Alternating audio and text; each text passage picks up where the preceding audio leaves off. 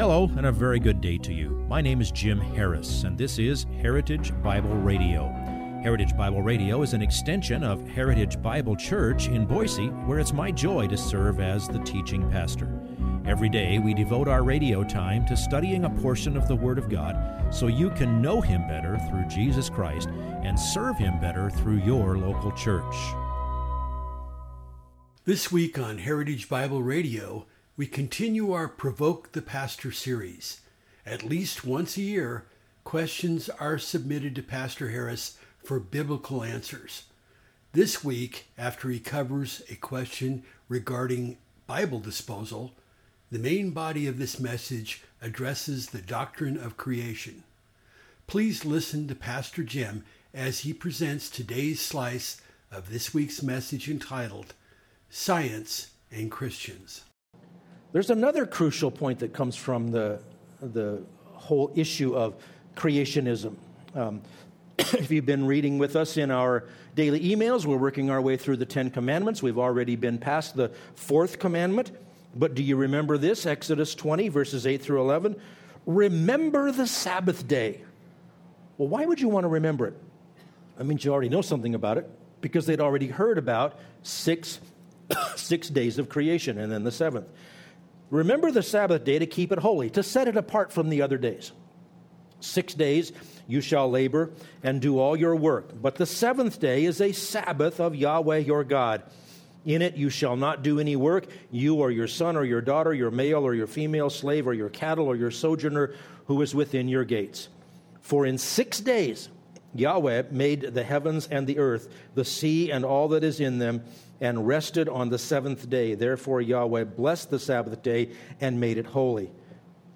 That's nonsense, unless the earth was created in six days.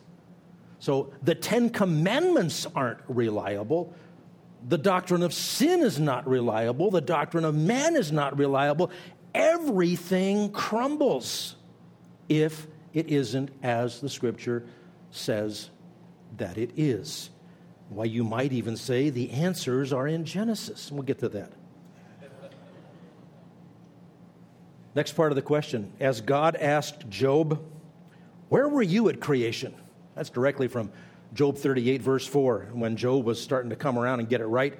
Uh, Where were you when I laid the foundation of the earth? No one has observed creation. The only way we know what happened is by somebody who was there. Who was that? It was God. He did it, and He told us about it. Later in that chapter, God refers to placing the constellations in the sky. Back up a day or three from the sixth day when He created Adam and Eve. In other words, no man observed God's work in the six days of creation. And then the questioner says, This seems like a needless fight. Well, I would say it's needless to be combative about it, but it's loving to speak the truth indeed. And if you have someone who believes that there was death before sin, you've got a huge problem with the entire New Testament, which is based upon the Old Testament, by the way. So, if Adam and Eve were not created on the sixth day, as recorded in Genesis 2, then Jesus told lies, the Apostle Paul told lies, and that is a huge deal. So we don't want to fight. We don't want to pick fights. But we need to do what the book of Jude says. We need to earnestly contend, for the faith which was once for all delivered to the saints. So when, when someone comes to you with a declaration contrary to the truth, well, you have an opportunity to speak truth in love. Now, the rest of the question also raises excellent things to consider. There are lots of things I would like to know, but I don't need to know, such as how many children did Eve give birth to before the fall? Her pain at birthing was multiplied after eating the forbidden fruit. So it, she must have given birth prior to the fall because zero times anything is zero. Well, yeah, there are a lot of things that we would like to know, but we don't need to. Everything you need to know is in the scriptures. He's given us everything we need for life and godliness. And we have to be satisfied with the fact that there are things we might like to know, but if God hasn't made them known, we don't need to know them. Now, Eve may have borne children before the fall.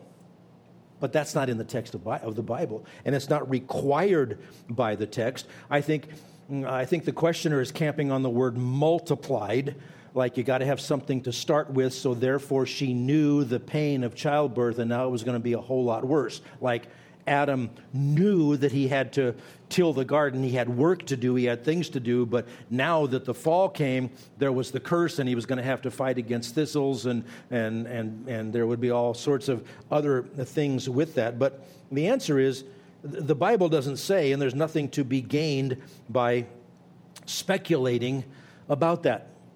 And then the questioner speculates about that.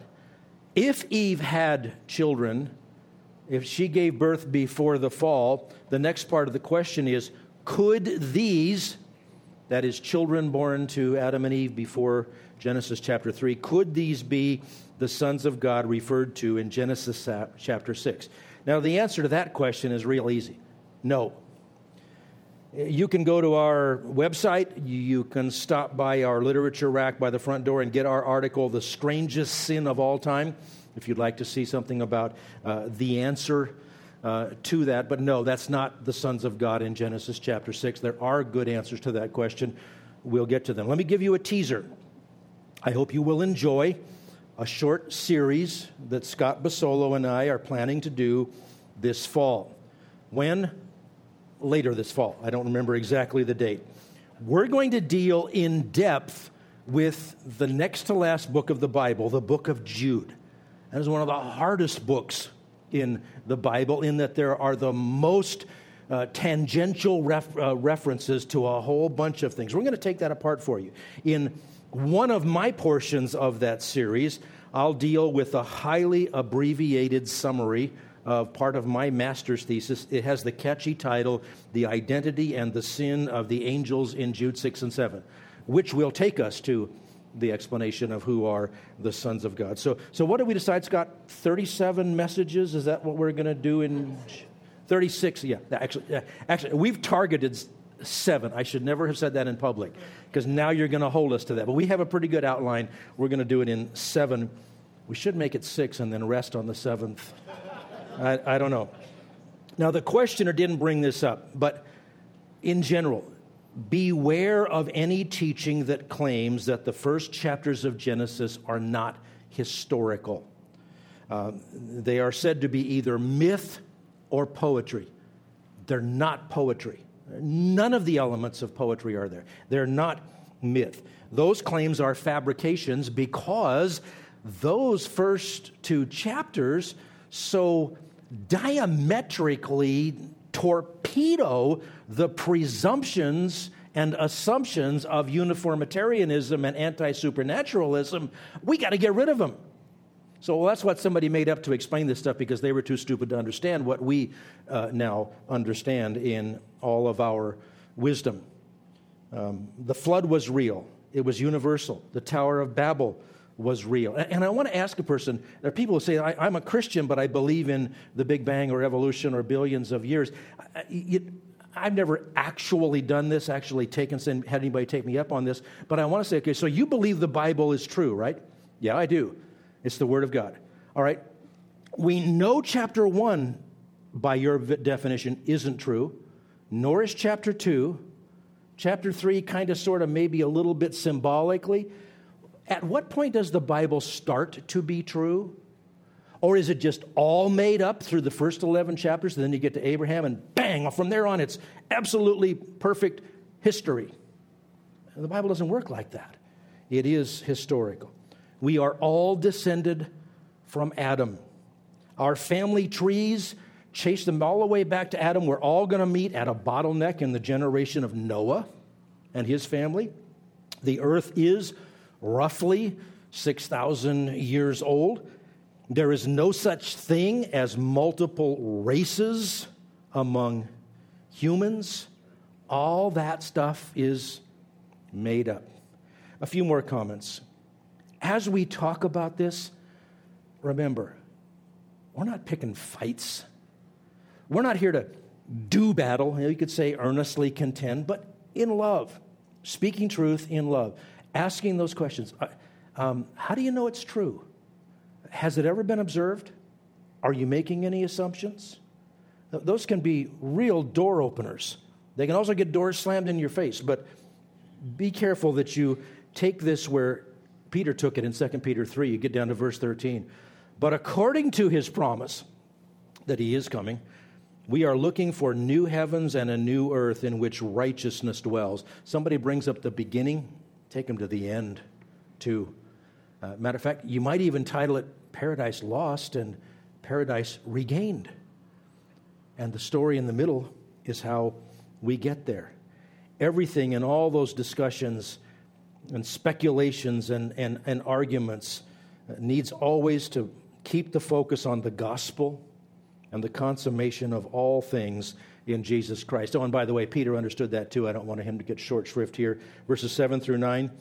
But by his word, the present heavens and earth are being reserved for fire, kept for the day of judgment and destruction of ungodly men. But do not let this one fact escape your notice, beloved, that with the Lord, one day is like a thousand years, and a thousand years like one day. The Lord is not slow about his promise, as some count slowness, but is patient toward you, not wishing for any to perish, but for all to come to repentance.